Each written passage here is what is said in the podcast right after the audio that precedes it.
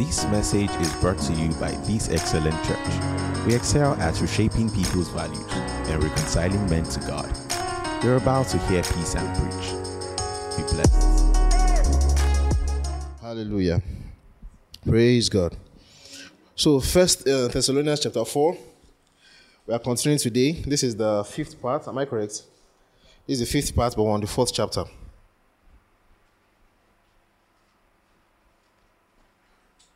So, First Thessalonians chapter four. Hallelujah. Praise God. All right. So we said a whole lot. There's no point recapping. There's no point. If you have not been listening, get the previous messages. Hallelujah. So we'll just go right into it.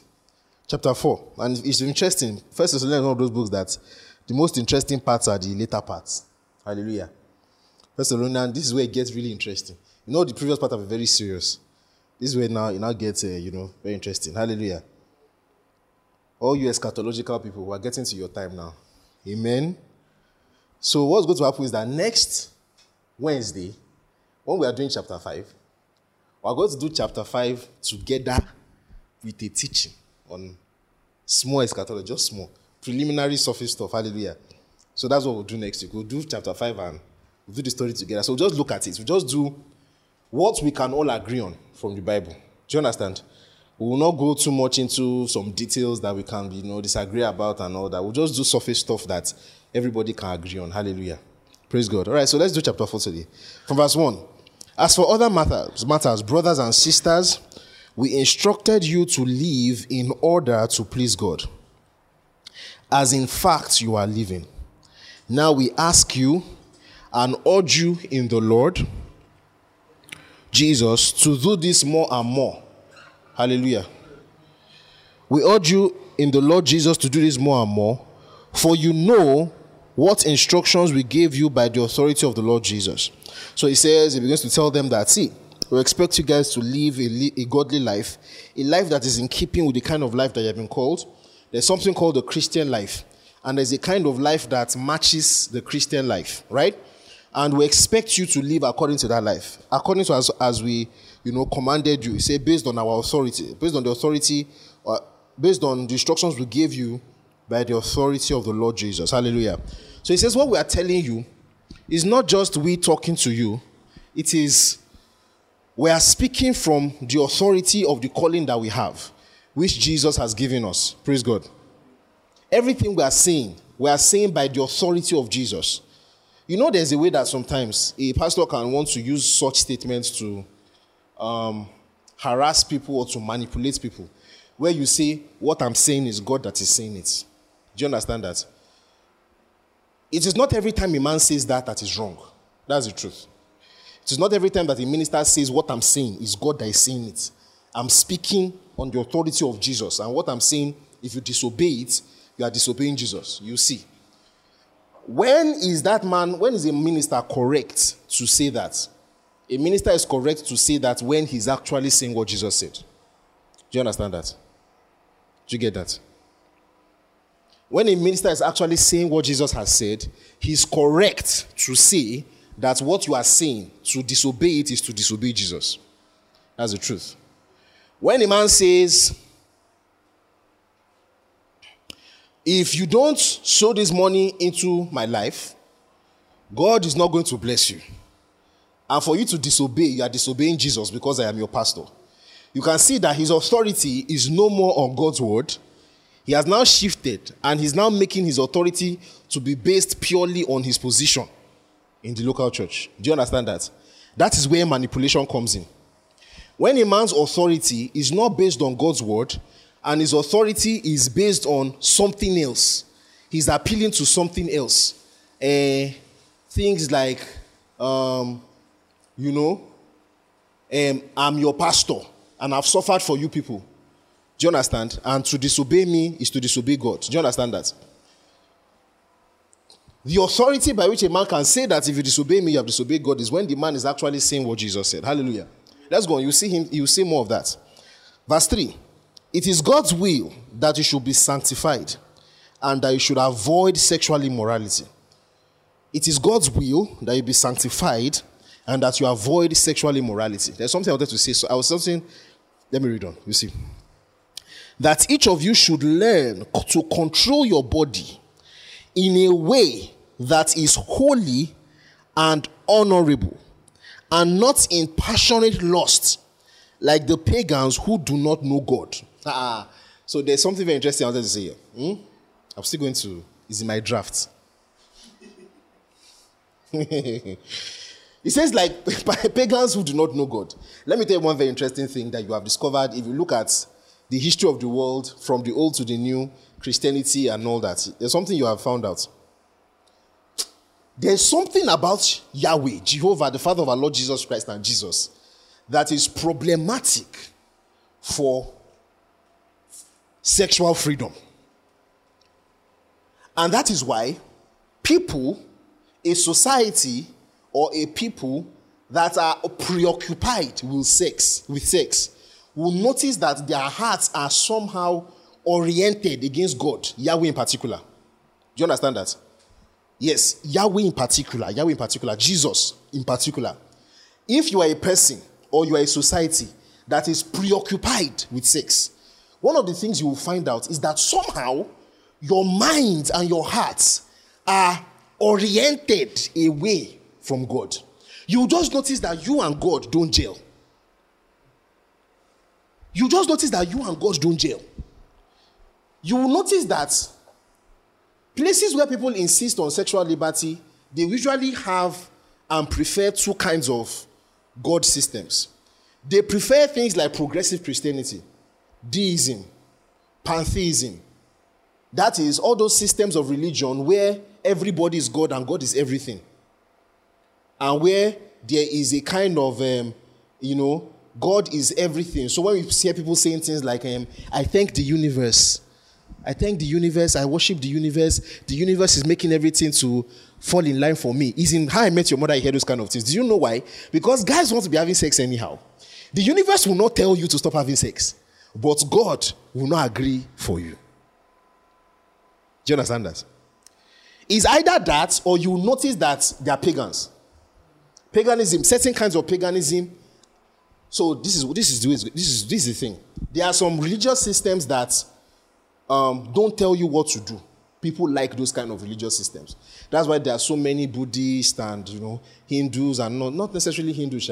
Hindus are in the second categories. You have, a, a, you have certain kind of religions like Buddhism, um, pantheism, deism, where God is everything and God is everybody, like Avatar. You guys watch the Avatar movie?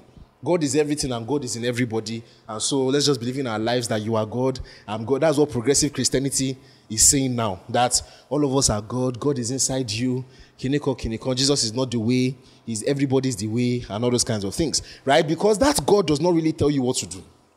The second system of God um, religion that people like, which is the, the best, which people prefer to the one I just said now, which is the number one, is the religion where the gods support what you want to do. You know, the first one, they don't tell you what to do. The best ones are the ones where the gods tell you they support what you want to do. Right? So, I mean, when you have like pagan religions, the cult of Dionysius and all those different different gods where they'll tell you that sex, having sex is even the worship. The Gnostics, the old Gnostics of the first, second, third century that were trying to form Christianity, that people like Irenaeus and the early church fathers had to write and, you know, write and do apologetics against them. All those religions where the thing you want to do, the God actually likes doing it too. So you and the God, you are together. Right? I don't want to mention names, but the God that say, you know what, as a guy, go out and fight and kill people. You kill people very well for us, take all their property, you are doing it so you can go to heaven. Hallelujah. Praise God. You guys have not gotten yet. You know, the God will say, as a guy, you can marry four wives. Four. Do anyhow. It's okay. You're all right. Me, the prophet, the leader, I'll marry six. One nine year old, one older than me. So that I can be an example to you that a man can marry any kind of woman. But you, four is okay. Hallelujah. Praise God. You guys don't get it yet. Let me tell you another one. You see, when you go and fight and fight for God and you kill people, the women that you capture, that your right hand has taken, they are your property. They're not really your wife, and you can do with them whatever you want. Hallelujah. Praise God. This is what God says. You know, that one, it makes sense past even the deism one. When you and God are guys, and you and God are doing whatever you like. I say, you know, just do certain rituals so so so number of times a day, and you're okay. You know, you're okay. Just say, at the end of the day, doesn't matter how much you are bad. What matters is we'll measure everything you did, the good versus the bad. If the good outweighs the bad by 0.01, you are good. You have made it heaven. So if you are smart, you can just track it well. And if you feel like you are overdoing the bad thing, there are some things that you can do that will weigh on the, on the good side, that will just scale on the good side and overweigh the bad things you have done. You don't know what those things are? Let me tell you. Go to pilgrimage every year. Hallelujah. That one, bah! You know, it can be doing anyhow on this side. It's packing, it's piling up, it's piling up. Just go to pilgrimage every year. Bah, bah, bah, bah. Three, you don't match. You know, as you're going to pilgrimage, if you're still doing a lot of bad things, bad things, and it's still weighing, another one you can do in the month of fasting, just make sure you fast well. What you do after the month of fasting is your business. But that month, just fast well. It's what? We. Hallelujah. So, the systems like that, that God does not tell you what to do, or the one that you and God are guys, and God is allowing you to do what you want to do, they are the ones that will notice that people will have a lot of, they will have a lot of followers, they will have, it is, is naturally enticing. Meanwhile, in the West, the major reason, you know, there are studies about this thing. The major reason why so-called Christendom and Christian nations, a lot of their young people, they will do atheists while they're in school, while they're in university, and then when they're getting old, they start finding God back. The reason is simple. When they are young, God does not allow them to have sex the way they want. There's this apologist that is always saying this and they always abusing, they're always agree for. He said, You people know I'm saying the truth. He said he has noticed that for young people, their problem with God is that God will not allow them to do what they want to do. Say there's no God. Why? Because the Bible is talking about a flood that covered the whole world. How is that possible? Because there are kangaroos in. Hallelujah. Guy, you want to do Shino. When you are ready, come. We'll explain to you what really happened. Say, how can there be a flood? How can the whole world aside from two people when we have sculptures of uh, animals that evolved to human beings? How you now be doing like Sabinus? Okay? When you are finished, come. We will explain what is happening to you. So Apostle Paul now said something. He said, You guys should not behave like pagans. He said, Behave like children of God. Because it's pagans that like to give themselves over to sexual immorality. And that's one thing about Christianity everywhere. Wherever Christianity lands and it is practiced properly, one of the first things that happens in the behavior of the people there is that their sexual proclivities drops. So, preoccupation with sex and Christian conduct and the Christian life and the gospel of Christ actually have a kind of inverse relationship to each other. Do you understand that? You don't understand? Yes. Whenever a society becomes preoccupied with sex, it's a sign that the gospel is dying in that society. It's true. Because it's very, I've not worked it out fully and I don't understand why, but it has to do with the fact that of all the bodily pleasures, sex is kind of unique. And human beings are given to want to maximize pleasure. But as far as God is concerned, it's a gift that ought to be held, that ought to be held with a certain kind of dignity and a certain kind of reserve. It is, a, it is an act and it's an experience that is meant to be, you know, enjoyed within certain confines to give it the dignity and the sanctity that it deserves. If God insists on that, and people generally don't want that, they will always have issues. So that's why, even from the old, I just want to get into it. From the old down to the new, one of the things that you see consistently consistently is that whenever Jesus, God, Yahweh, God our Father, Jehovah, whenever He shows up, hmm, one of the things that happens is that all this sexual misbehavior starts to die. And when people want to rebel, it always has to do with sex. Go and read the book of Exodus and Numbers. The first time before um, when Paul, when the Moses went on the mountain to go and get this thing, and Aaron um, said, and the people told him that Aaron has is taking too long and all that they built a calf. You know they did? After they did that, they started having, they built the calf and they're doing party, and the next thing they started doing all, all kinds of sex and debauchery. That was the first time that they had um, what do you call it? Um, large scale judgments where a lot of people were slaughtered in judgments. The second time was when the Moabites invite, invited the guys that they should come for their own Ileya. And in the Ileya of the Moabites, you have sex in honor of the gods of the Moabites. So that's all of them carried themselves to go and have sex there and they came back. And then they knew what they had done, that they have gone to go and worship under idols, having sex in, in the, if, you, if, you, if, you, if you read the historical context, it's funny. In the open, like this, like orgy, in the open, under a god, they will now be having sex. One of them was now, enough, was now foolish enough. You guys know the story now. The girl that he met in the idolatry party now took her, was now walking through the camp and went into his room. The Bible says that he passed the front of the assembly and did not send anybody's father. He said nothing. And he was walking through them. What's the name of his son of uh, And these guys are grieving that God is angry with us. The Bible says that. Uh, what's his name? Is it Abimelech? Forgot his name. Eh? Elia, no, not Eliezer. The one that carried the spear. The Bible says that he carried the spear and he followed them into that tent. Where, as he said, after he walked, he now went into the tent and was started having sex with the girl there in the sound of everybody. And all of us are crying that we have disobeyed God. The Bible carried javelin. Eh? You went to meet both of them. Do you have it say? The Bible says that he took both of them to the ground.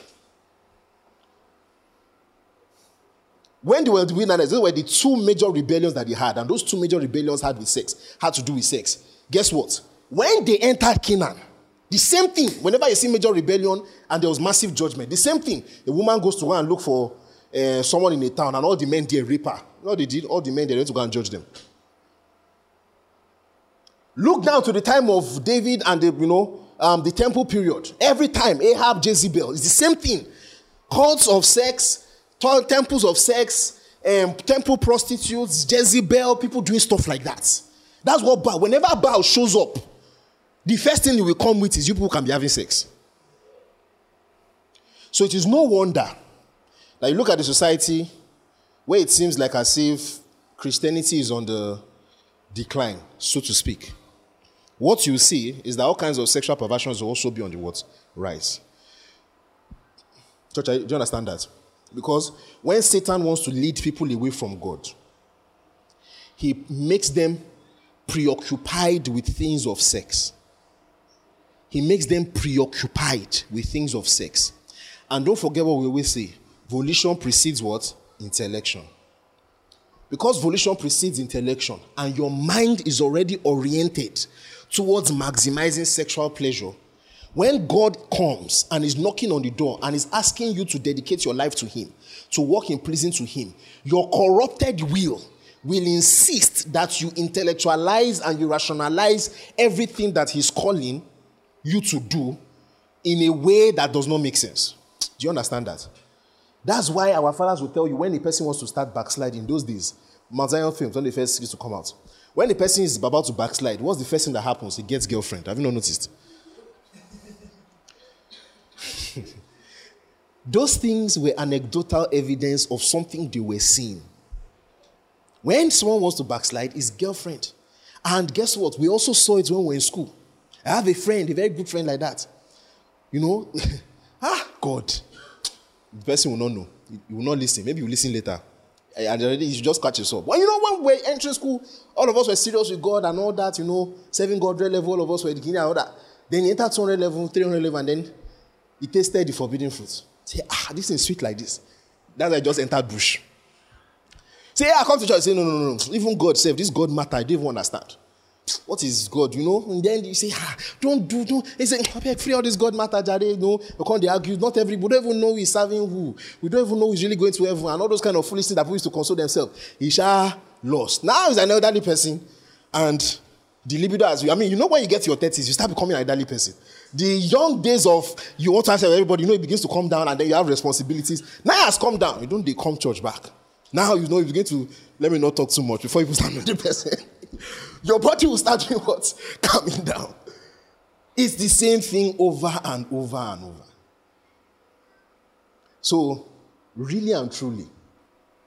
Now, this is something interesting. Look at something now. He now says, and that in this matter, no, he now something.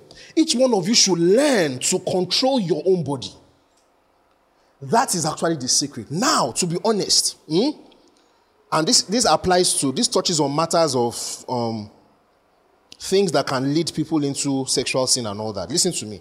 The truth is that the answer to not falling to sexual sin is to learn to control your own body.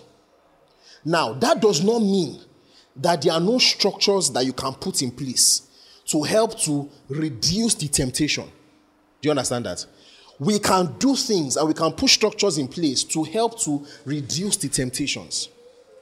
However, at the end of the day, the major component of the thing that would preserve you from sexual immorality is to learn to control your own body. Is to learn to control your own body. You have to learn to control your own body. And we have to learn to create structures that will not put unnecessary temptations where they should not be. Personally, I'm of, of, of the, you know, personally, I'm of, of, the opinion, and you guys have heard me say it many times, right? God helping us, if we have plenty money, one of the things that we'll do is that we need to redefine the way the West has affected our society. And one of the reasons why the burden of um, sexual inappropriateness and all that has, is increasing more in every generation has to do with the way our lifestyles have changed. In the sense that people are getting married much older. People are getting married much older, and it should not be. It should not be. Normally, the way humanity has been for the vast majority of the time, until like 70, 80 years ago, for the vast majority of time, people are meant to get married in their early 20s. So, what's happening is that with the change of society by Western culture and all that, people are being infantile for longer because people are having to go through school, so to speak, before they can consider themselves mature. And because they themselves have not considered themselves mature, they continue to think like babies for long. You're not meant to be thinking like a baby in your 30s if you read the Bible. People like David, when they are 20s, when they were already running, trying to run the kingdom. Joseph was in his 30s when he became prime minister of Egypt. Just to give you specific, ask your own fathers and your own great grandfathers, they used to get married in their 20s. But this one that everybody is now getting married in their 30s, 35. Now you become sexually aware when you're like 14, 15, you will now have to be celibate. You will now have to be celibate for like 20 years before you get married. That is an unnecessary long period of temptation for a person. Do you understand that? So necessarily long. At the end of the day, don't forget what I started, where I started from. The secret is to learn how to control your body. So even if you are 30 years in celibacy, you control yourself. Father is a human being. Are they not? Sisters, are they not human beings? they are human beings.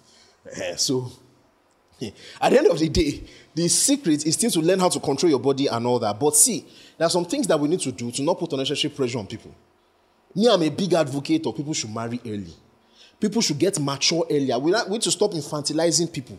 Stop making a 20 year old man feel like he's still a baby that should be sucking breast. Don't tell a 20 year old woman that she's still a baby eh, and you're still in university, so you're still a baby. You're not a baby. You are not. You are not. All the people that destroyed Nigeria today, go and check. All of them were in their 30s when they ran Nigeria, and they're still there till now. Talk to these children. You see, my four year old daughter is already having conversations. By the time, she, by the time, you know, like love what Sammy said, he said, if you talk with teenagers, that's when you will know that you don't even need to dumb down the gospel for them. I remember when I was a teenager. I remember the things I knew, and there was nothing I did not know. The only thing, the only difference between the cognitive capacity of someone in their teenage years and an older person is experience. Do you understand that? But the cognitive ability to understand what is being said is already sufficient, even as a person, a teenager. So I don't think we should put people under the burden of celibacy for so long. It's unhealthy and it's not good. Do you understand that? You know, there's some other structures that we need to put in place. The kind of TV movies that we watch that will, like we, you know, like we did on our series on sanctification, that will magnify those faculties for sexual taste inside of you. Things that will awaken the desire. You know, that's why Solomon and his babe, when they were toasting themselves, they, they kept saying that thing over and over. They said like four or five times in that book. You said, Don't turn me on. That's what they were saying essentially. Don't what? Don't turn me on. Don't awaken desire when it is not yet time for it to be fulfilled. Don't turn me on.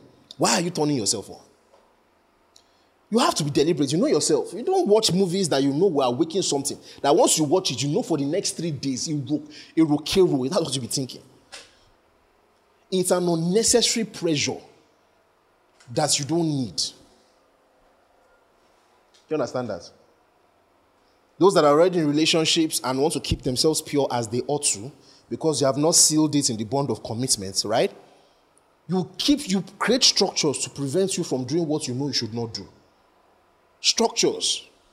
Structures. That's why it seemed like as if the other days they were better, even though they were not really better, because in terms of behavior, they were as bad as us. The difference between us and our parents was structures. In those days, you cannot go and visit a babe, even if you guys are going to marry tomorrow. There will be a small girl like 30 in between both of you when you are talking. Even if the adults are busy and they cannot chaperone you too, they will tell 30 to come and sit down. Like if, uh, you know now, Pastor, if I should come and see Pastor Cheye now, we'll send 30 to sit down in between them when they are talking. So anything they want to say, they should say it in front of the. Uh, if when he's seen out, she's supposed to what? Follow them. And if anything happens, she will come and say, Hey, daddy, come and see what Pastor did. Praise God. But that's how it was. Do you understand? You don't go to someone to go and visit your fiance without anybody being there. You don't. Hallelujah. So that's the kind of structures that you do. If you are alone, you will do something. So, how do you solve the problem? You don't stay alone. It's that simple. Create structures to reduce the burden, but at the end of the day, the key is still to learn how to control your body. And what that means is that you have to let certain principles from God word, from God's word to permeate your heart so much that you hold them supreme in your mind, irrespective of the state of your um, emotions. Hmm. Let me tell you something about temptation. Like my wife always says, conjure a bastard. Yes, she says it a lot. We always, she always says it. Do you know why? There are some times when temptation will come that it will just corrupt your volition. You cannot think again. You guys understand what I'm saying? Stop looking at me as if you don't understand what I'm saying. I know you understand what I'm saying. There are some times when the temptation comes, it has corrupted your volition. You cannot even think straight. All those remembering that oh, these things, you can't even remember. At that point, it just feels good. It just feels right. That's all. Praise God. Do you understand what I'm saying? I'm saying it because I also can understand how you are going through. I've been single before, praise God. And so, just like Jesus, I'm not a high priest that is not touched by your infirmities. I've been there and I understand how it is. You can't think straight again. See, the solution is that you have to. There's a way Joyce Meyer says it. That's one thing I learned from her. Listen to her back in the day. Joyce Meyer will say something that you have to prepare for temptation. And the way you prepare for it is that you have already held God's word supreme in your mind, irrespective of your mood. So, there's a way you can get yourself to the point where you believe in something irrespective of how you're feeling, so that even when the temptation comes, that thing that you believe is what is at the top of your mind. Do you understand what I'm saying? Is at the top of your mind. You let it sink into your mind that holding my body in sanctity is the will of God. Look at the Apostle Paul said it. He said it is the will of God that you, you conduct yourself. So sexual purity is the will of God. Forget all this rubbish nonsense that they are saying. Eh, eh, purity culture has caused problem. Get it, you get out. Purity culture has caused problem. Purity culture has caused problem, but divorce rates are higher than ever. Children are being depressed more than ever. More homes are broken. I beg you, don't get out. Let me see road.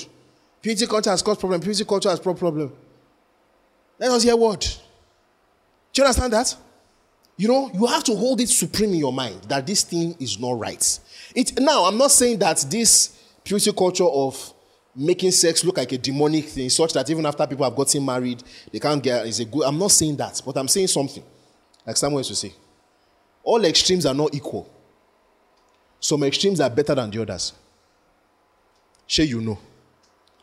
Between extreme prayer and study of God's word and extreme not praying and, st- studying God's word? Which one is better?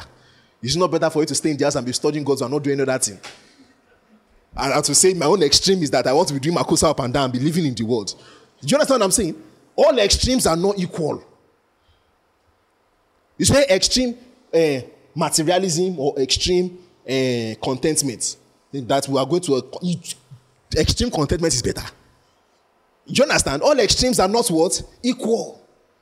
So if if we say human beings must choose one between purity culture that demonizes sex and the culture that they are doing now, and someone say yes, 72 genders, like um, like uh, like the possessed man in, Gad-. Right? Between that one, which one is better? He says, because ah, the sexy culture, so because of that, women having virgin. But, but see, let's marry. We'll pray about it. Elders will teach us. We'll find our way around. Is it not sex? It be hard like that? We'll find a way. It's better to hold yourself in purity than you know the other way. Because that other one, you will be serving God with it. This other one, once you give yourself to it, you just notice that you and God are not friends again.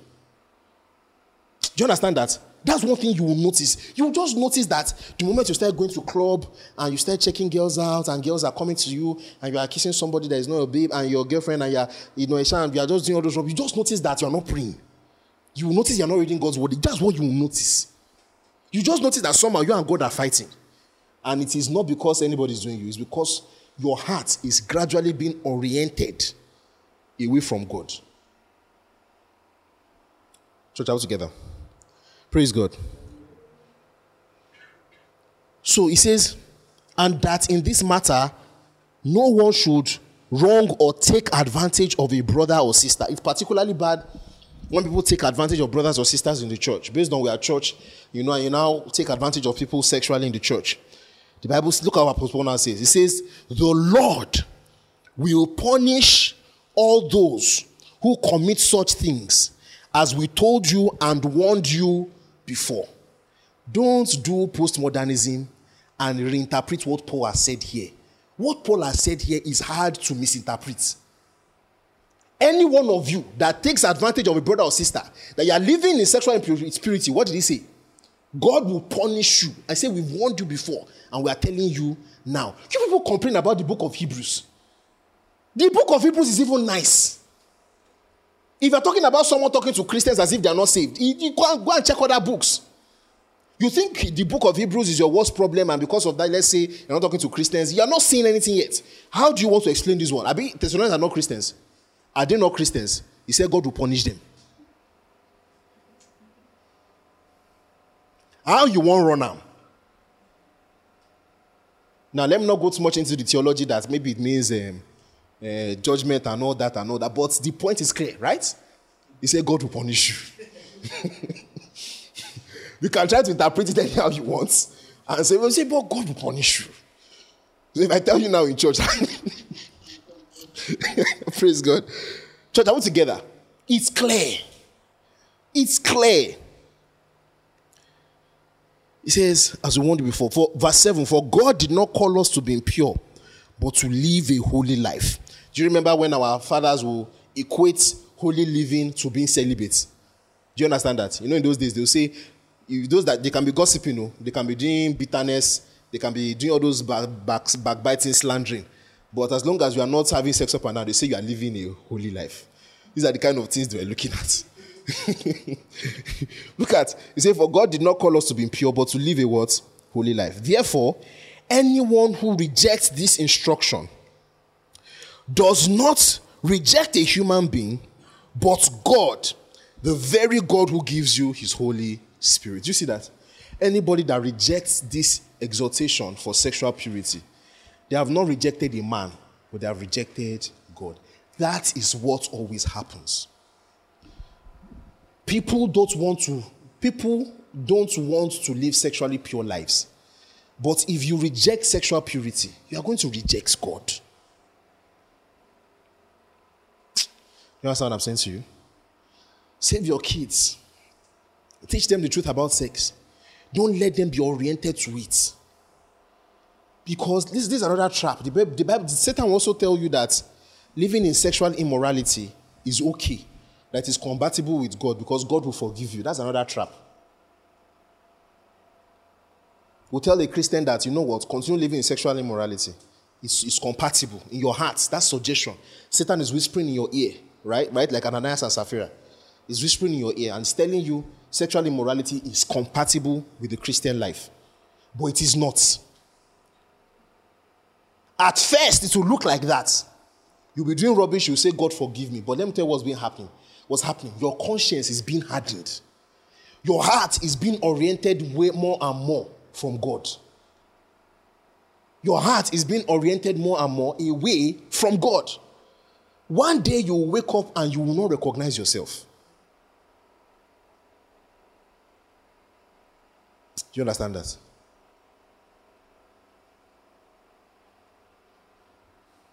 That's why the solution to telling people, and I'm expecting it, may I know, people with same sex attraction will come to our church and they will be welcome. The solution is not to tell people, and people that have same sex attraction, and telling them that because I'm not going to use all those other worldly words on them and tell them you are, you are a homosexual. You are not a homosexual. You have same sex attraction, and God will deliver you. You have something. Just like someone can have sexual lust. Do you understand that? Don't call, don't, don't use someone's um, issue to summarize their entire life. That's one of the satanic things about this whole movement. Just because someone likes having sex with men, you now say he is a homosexual, he is, he is a LGBTQ. Everything in his life. He wants to get a job. You say you give him the job based on the fact that ah, ah, eh, you can now swallow up a person, someone that Jesus died for.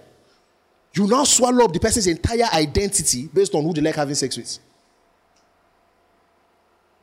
So the answer to tell people that have same-sex attraction is not to tell them, uh, you know, to tell them what you tell someone that has normal sex attraction. It's the same thing you tell somebody that has normal sex attraction that is struggling with lust. What do you tell them? Hold your body pure. It does not define your existence. But that lust, just like you can lust for another man's wife, is not of God. Hold your body what? Pure. Do you understand that? Hold your body pure. And that's why that movement is at odds with God. That's why progressive Christianity started from their midst. It has, not that it started, but it had a particular fire that drives their midst, from their midst. Why? Because they have insisted that they want to live their life based on sexual impurity. But Apostle Paul has said it. If you reject this, you are doing what? Rejecting God. So, like Sabinus, what you now do is now say, if I want to be doing this, and Jesus said we should not do it, therefore, Jesus is not the only way to God. One plus one equals cocoyam. Two plus two equals let's go to Oshodi.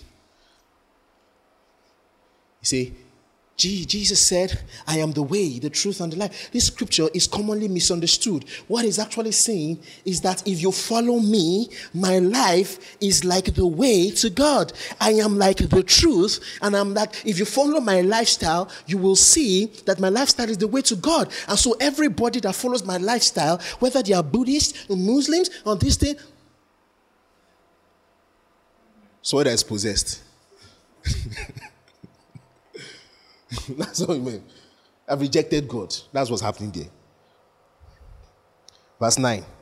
Now, about your love for one another, we do not need to write to you, for you yourself have been taught by God to love each other. And in fact, you do all of God's family throughout Macedonia. You do love all of God's family uh, throughout Macedonia. Yet we urge you, brothers and sisters, to do so more and more, and to make it your ambition to lead a quiet life you should mind your own business and work with your hands, just as we told you, so that your daily life may win the respect of outsiders and so that you will not be dependent on what? Anybody. Listen, I'm not pro poverty. Do you understand that? But I'm also not pro riches. I am pro doing the will of God in your life. What is somilenu? They have somilenu. See, I'm not saying that Christians are meant to be poor.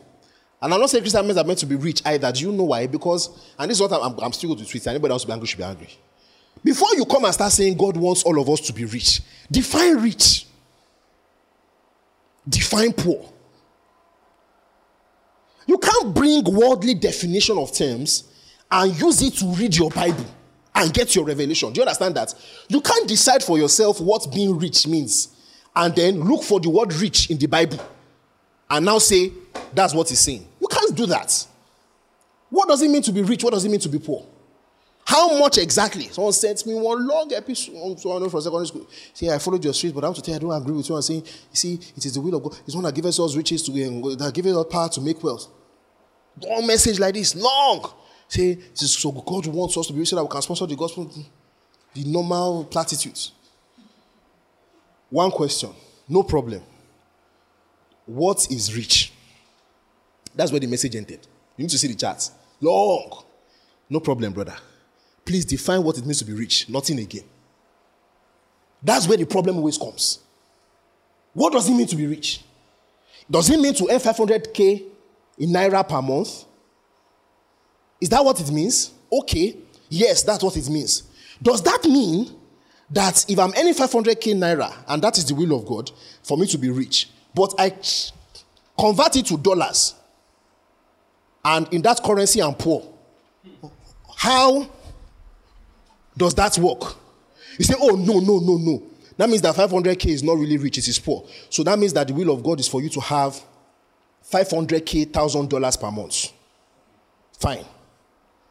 So if it is the will of God for us to have 500k, thousand dollars per month, does it mean that every Christian must have it, and if they don't have it, they're not in the will of God?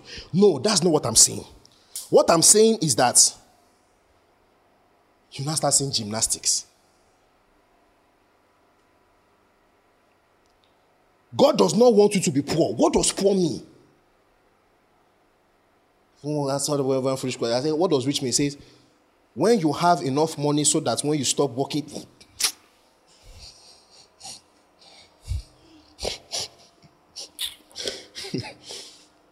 Listen to me. What is the will of God for you? The will of God for you is that you work with your hands, earn a living, earn a living, and live in dignity with your living. That definition will have different financial amounts for different people based on their different context. But all of you are in the will of God. So, someone that is in Sudan, a Christian in Sudan, right? That is being persecuted and is working as a organizer, and that's the only work that they allow him to do, and is using that one to manage his family. That man is prospering. He's in the will of God for his life. Do you understand that? A Christian who is in a more comfortable country like America, he's working and there's nobody persecuting him and he has freedom and his country is rich and then he now has one billion dollars. Him too is doing what? Prospering. The Christian that finds himself in tech and is able to raise $50 million in Series B funding and is working it and is doing it with dignity and is doing the will of God for his life is what? Prospering. And the one that God says, go and teach in primary school is also doing the will of God. Do you understand that? That is the will of God. The will of God is not for anybody to be rich or for anybody to be poor. See, I don't want to go into some things now because I'm particularly angry. You know, um, it's not for you to be rich or to be poor. It is for you to do the will of God for your life. Because these definitions of rich and poor is a meaningless human definition. It does not bear any ground in the scripture. He said, the will of God is for us to be head and not today. He said, sir, didn't you see the Bible says that his, his will for us is to be for us to be to be head and not to be to, and not to be tail. These people you are talking about that you are saying that God said they should be the head and not the tail. Are you saying that God never did it in their life? Obviously, God did it in their life. Okay, let me tell you the history of these people. These people that are talking about, if you look at them in the map of the Middle East, they were tiny, insignificant people. There were never a, there was never a time when the Jews were the richest or the most powerful nation in the Middle East. There was never a time yet they said they were the head and not the tail. Why? How were they the head? They were a beacon they had a lifestyle that all the nations of the earth looked forward to. They were cultural leaders that all the nations of the earth were looking forward to, and all the nations of the earth admired them. Do you understand what I'm saying to you? That's what made them the head because they were leaders, spiritual leaders of the world.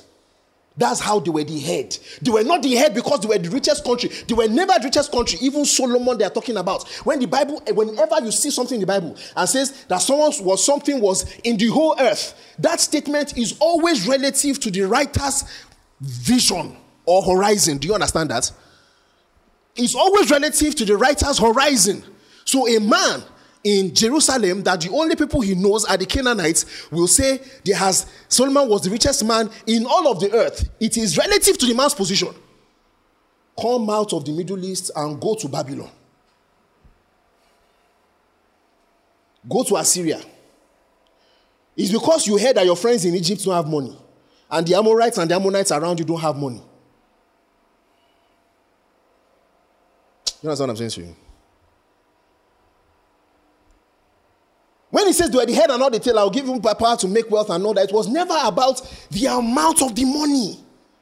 It was never about it. God has never defined prosperity by the sheer amount of money. So when Jesus came and says, The life of a man is not the abundance of the things that he owns, he's not whining you, he's consistent. He's the same yesterday, today, and what? Forever. So there has never been a time when a man's prosperity, so to speak, as far as God is concerned and God is defining it, that it can ever be relative to how much money the person has. So, yes, it is not an extreme when we say testimonies that have to do with money should not be shared in church. It's not that. It's not an extreme. There's a reason why. We're not saying it's not because God did not bless you, but we are worried about setting a value system that rates people and the blessing of God in their life based on the amount of money that they what have. It's very unlikely that my wife and I will ever become billionaires like Elon Musk. But did you miss it? I'm enjoying the will of God for my life. I don't need to have more. Some of you might end up being MD of Zenith Bank and all those big banks. It's fine. It's good. It's in your pocket. It's between you and God. But it does not mean that somehow God favors you more than me. Do you understand that? It does not mean that God has favored you more than me because He gave you more money than me. No. God has given you for you to do something in your life. So comparison is completely annulled, is completely rendered useless. The media guy and the filmmaker guy that is doing his own work in Nollywood is not inferior to the one in Hollywood that is making millions of dollars per movies. So listen to me as a church. This is exhortation for your pastor. Like I said earlier, wherever your context is, wherever God has put you, whatever the work of your hands are, work with it and make the maximum amount of money that you can make from it. Do you understand that? Then live within your means. Be content and live within your means. Those of you that are in Nigeria and you have chosen a particular career line, work hard in your career. Maximize that career. Do as much as possible, as much as the Lord will have you do in that career. And whatever amount you make, live based on it. Pastor Michael Okonkwo always says something. He says there's no amount of money you cannot use to marry. The problem is your taste. Pastor Kingsley Okonkwo. Amen. That's some that's some word. He said there's no amount of money you cannot marry with. Your problem is your taste. And it's true.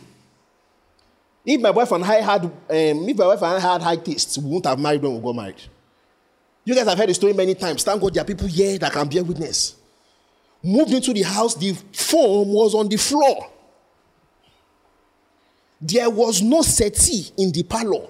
There was a bench that they left in the compound that they used to paint the building. That was the bench that we moved into the parlor that we were sitting on. Am I lying? Am I exaggerating? I'm not whining you. Literally, the parlor was the big parlor like this parlor, and there were only two things inside. Three things TV, sound system, and bench. That's all. In the room, cupboard and foam on the floor. Guess what? The foam was not even our own. I tell you what they got the foam from. I stole it from Pastor Dilly's house. That's the bad part. Pastor Dilly, Pastor Dilly came to set up TBC but he came with a foam. He bought a foam then and all that. So when we left that mission house, there was no place for the foam to say, ah, so, okay, well, let me just carry the foam then and be using it. Amen. And as I carried the foam, that's how the foam became my own. If you have, if we had high taste, now say no, we want to get married. Let's get married into a two or three bedroom apartment with a plasma TV, Samsung 55 inch, and with cushion, with skinny. See, it's not me you are doing, it's yourself you are doing. Do you understand that? You just stay in trenches for long. You better marry. Praise God. you better go and marry. Hallelujah. Do you understand that? Don't, don't cut it out. Leave it. So they must hear it. They must hear it. Hallelujah. Church, seriously now. Do you understand that? So this is what you do. God, like I always teach you guys, maybe I should do the series on purpose again to remind you guys of purpose. When last did I preach it? Has it been long? I, I preach this in January now. No, it's not been so long. So remember, purpose is everything that God will have you do. And it is not only preaching the gospel, it's whatever God will have you do. And God will give you platforms where you can do the purpose of God for your life. So, whatever platform God puts you, whatever career path, whatever industry God gives you, work hard with it, maximize it. Some of you may be in tech, right? And your career track will lead you to having millions of dollars. God bless you, and we are happy for you. It's even good. Come and be paying us tithes, right? Like has said, What will you do when you get your first tithe of one million? I say, When I had, oh, hallelujah. You know, you can do that one. That one no mean say we will be medical doctors. Way for Nigeria, nothing they happen for doctors. That that now eh, say we we, we Chris. No. Do you understand? Now, Doctor I be I know Chris. I know I don't Yahweh. I do not keep person. Irrespective of the source of your income, you are fine. If that is what God will have you do, do it. Do you understand? That's the way it should be. Some of the best some of the best countries to live, their ancestors laid down some of these values for them that they are enjoying. But now they are beginning to dance on the corpses of their ancestors. You go to other Western countries and you see that a person can be a cleaner, a plumber, and will be live with dignified life. And they'll say, ah, that country is good. Or you can even be a teacher. As if being a teacher is a bad thing. You go to those countries and how can being a teacher be a bad thing? How can it be a position that is despised? How can it be? Let me not go into that one. So we look at those societies and you see people that so-called are doing is in Nigeria. You poor people that God has, the Spirit of God has not worked in your country that you think like that. People that their ancestors received the gospel early and they were able to build their foundation, their civilizations based on at least set a reasonable amount of tenets of the scriptures, right? There are some things that they there's some value system they bequeathed to their children and their generations that came after them. That's why you can be in those countries, you can be a plumber and live a dignified life. So can be a teacher and live a dignified life because that's the way it's meant to be. It's only in Nigeria that if you don't have a jeep, there's something wrong with you, and the whole church is telling you, and all the pastors are telling you that you should live your life and strive to buy a jeep, so as a proof that God has blessed you. Do you understand that? It's not right. It's not right. It's a disease of the heart. And it is even limiting how much the body of Christ can do in Nigeria. You can't have the same value systems of the materialistic world and think you will make changes there. The world needs to start looking at the body of Christ and see Christians being dignified in their different jobs, not hustling and bustling and doing all those kind of nonsense things, and envy us and want to be like us. We need to change the culture of our country with our behaviors. Do you understand that? So, what I'm saying is not something outrageous that nobody has ever seen before. There are some countries that have this value system right now, at least to a reasonable extent. So it is possible. You see people jack and say, hey, I want to go to Canada, and then they go there and they ask them, what are they doing? Speech therapist. If you're in Nigeria, they say you're speech therapist, you say, he's a bad teacher, I'm a teacher. You know, so there won't be nurses. I probably say, and they say with pride, ah, he's a nurse, oh, ah, he's a nurse in Australia, oh, ah, she's a nurse in UK. Oh. Meanwhile, if they tell you that someone is a nurse in Nigeria, you'll be looking at the person like this. So who is possessed now? Do you understand that? Do you understand that? A society regards their nurses highly, but you are disregarding nurses in your own, in your own country. So, what I'm saying is not something outrageous. It's a matter of value system. It's a matter of your values. It's a matter of your values. Hallelujah. Let's close. Verse 13. Brothers and sisters, we do not want you to be uninformed about those who sleep in death, so that you do not grieve like the rest of mankind. Uh, this one, I'm just going to talk superficially about it because it connects to chapter 5. So let me just breeze through it. So that I do not grieve like the rest of mankind who have no hope. For be will I should say something about this before I go on. Listen to me. You ought to believe this very strongly. You ought to believe this very strongly. There is a way that a Christian grieves when someone dies that is suggestive of their faith walk. There's a way a person grieves that is suggestive of their faith walk. Paul says you should not grieve like unbelievers. It's when you watch Nigerian films that someone dies, and they're shouting, yeah, yeah, yeah. Oh, eh, eh, eh. There's a level of stoicism, and now I'm not saying that you not feel bad, though. Don't hear what I'm not saying. No. There's a level of stoicism and resilience that understanding the destiny of the believers when they die confers on you. You don't mourn like an unbeliever. It's unbelievers that will mourn and be shouting and be being as if the person has died and has gone and has been annihilated. You that you know that the person is in a better place than you. When you are crying, you are crying and mourning because you missed the person, not because the person is gone. Do you understand that? Yes, you cry because you so if the person has is someone that added a lot of value to your life, and it can even take a long time that you'll be missing them is fact you are meant to miss them. So you miss them. You wish the person was here because of what the person did to you. You can't believe that the person is no more with us. But it's not that the person is gone. The person is not gone. The person is not gone. And so that's why this thing I want to say now. This table is standing firmly, and I want to kick it and to sound one kind. That is why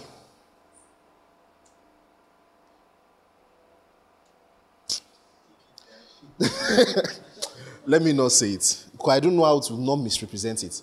Let me say it like this. Be careful of this obsession or this idolatry of raising Christians that are dead f- from the grave. Raising them from the dead. Say someone has died, we want to go and raise the person. We in this side of Christianity, Nigerian Pentecostalism, we do that a lot. Every single person that dies, we want to go and raise the person up. Now, this is where I, I want to show you a mystery. I showed you a mystery shrouded in the praxis of the. Listen to me. If resurrection, if it is true that the Bible is true, hmm? and we, are, we still have our volition when we pass, I'm very sure the reason why most people are not raised from the dead. Hmm? That's why believers is that you pray for them. Hmm? And they are seeing Jesus. And they are seeing you shouting, Mother Papa. And they are seeing Jesus. And they are saying, I beg you. Nobody will be seeing Jesus and be seeing you people in Nigeria under Buhari and say us to come back. So come and do what? Because I'm very sure that if Jesus does not get us, force us to get saved on the earth, then I'm very sure Jesus does not force people to go back, come back to life. I'm very sure. I'm very sure because the consolation that happens when you see Jesus is. He says there will not be there will be no more pain or sorrow, and all your tears are washed away. You now tell someone to come and go back to come and do what? Say the Holy Spirit will comfort them. Father, I'm not going back. Just what I'm saying to you. So when Jesus called forth Lazarus and the and the um, widow of the and the son of the widow of Nain, is Jesus. Jesus cannot call you and you not answer. Do you understand what I'm saying? They say, Lazarus, just come. Lazarus, just come. Just come. yes, sir. and you will come back. Do you understand that? Of course. Of course, I'm not saying people don't get raised from the dead. And I'm very sure that, you know, in the heavenly, in the third heavens and all those shrouded mysteries, things can happen where the Lord will have someone come back and all that. But me, I know that that's the reason why many people go and check people's near death experiences. People that came back that their bodies were not fully dead, but their spirits already go back. Go and check all their testimonies. Maybe we should look for the videos and compile and even share. Many of go all of them, try the ones that have real ones, not the ones that are high on hallucinogens and all that. They will tell you that when they saw Jesus, when they saw the light, they did not want to come back.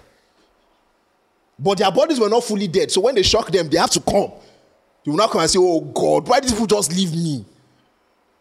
The same thing. So when believers die, we don't wail, we'll miss them. But we don't wail and lament like the world. When we say that is in a better place now, it's not an empty cliche. For we believers, oh, it's actually true. Do you understand that? Church, all together. For we believe that Jesus died and rose again.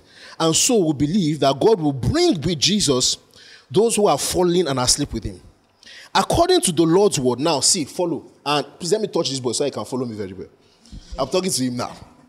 Verse 15 According to the Lord's word, we'll tell you that we who are still alive, who are left, will um, left until the coming of the Lord will certainly not precede those, precede those who have fallen asleep. So it's not like I say when Jesus comes again, right? Um, those of us that are alive will first, you know, go with him, and then those that dead will not follow. He now says instead, verse 16, For the Lord himself will come down from heaven with a loud command and the voice of an archangel, and with the, tr- and with the trumpet call of God, and the dead in Christ will rise first. After that, we who are still alive and are left will be caught up together with them in the clouds. Hallelujah. I just want to show you guys something. There's a very strong theme of God coming and redeeming our bodies that has to do with the clouds. And the vision is very consistent. It was when I was studying that I actually saw it after our conversation, right? That's actually very consistent. So there's something about the clouds thing that is more than just allegorical. Let me show you. Let's start from Acts chapter 1, verse 9. This one, everybody knows it. So after Jesus had spoken to them and all that, he says, after he said this, he was taken up before their very eyes, and a cloud hid him from their sight. Do you see that? So when Jesus died and rose again, right, after 40 days of talking to them, when he ascended, he ascended bodily.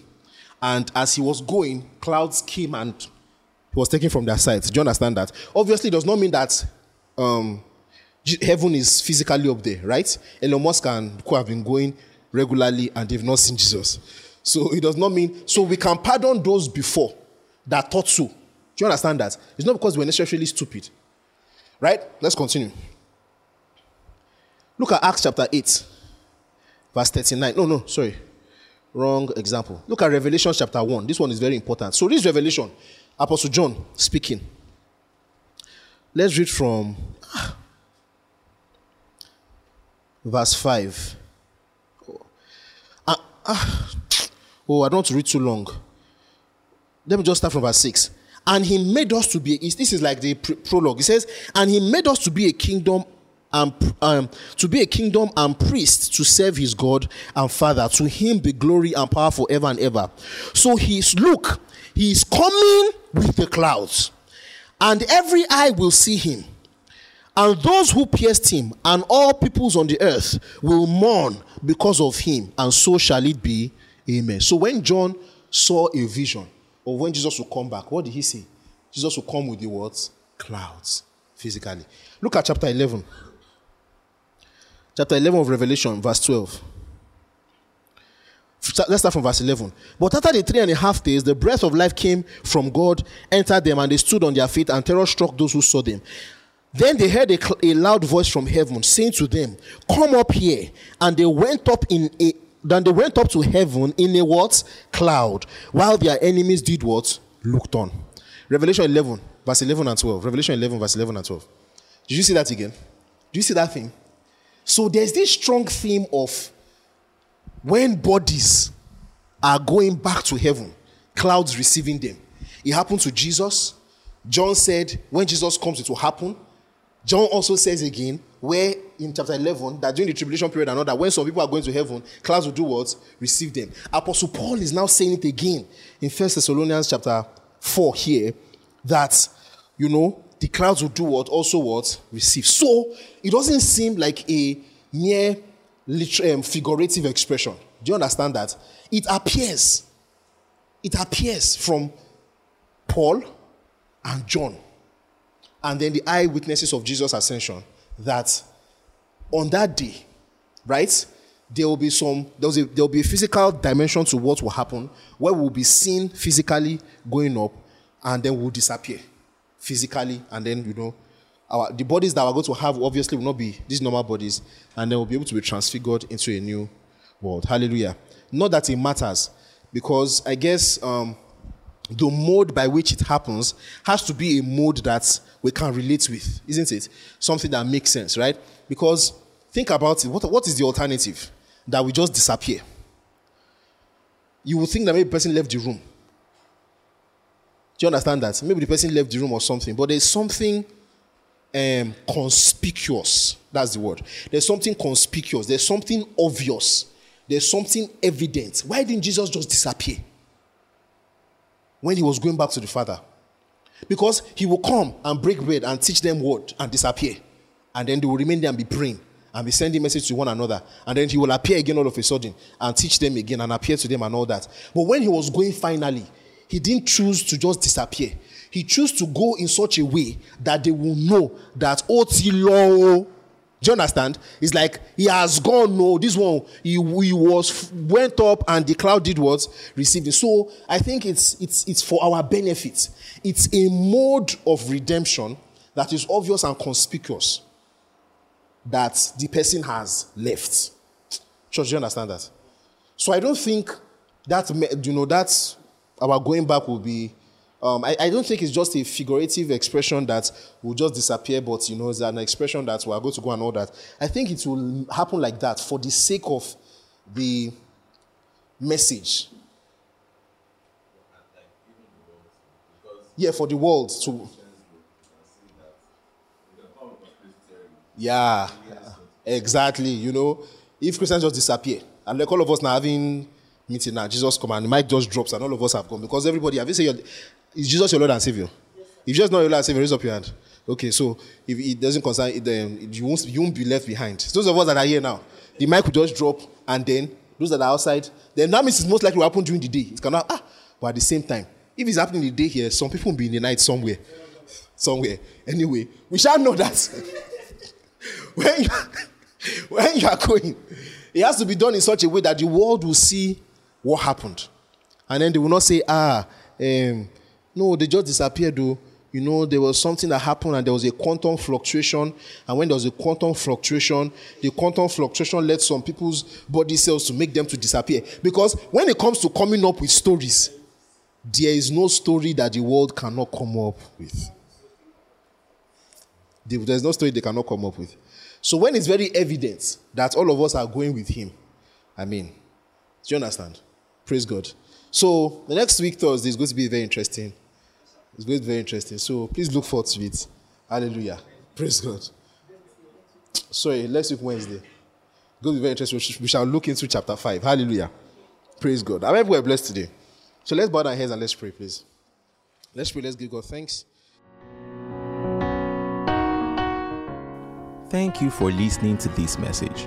We hope you were blessed. For more updates on our programs and audio messages, follow us on Twitter, Facebook, and Instagram at This Excellent Church. God bless you.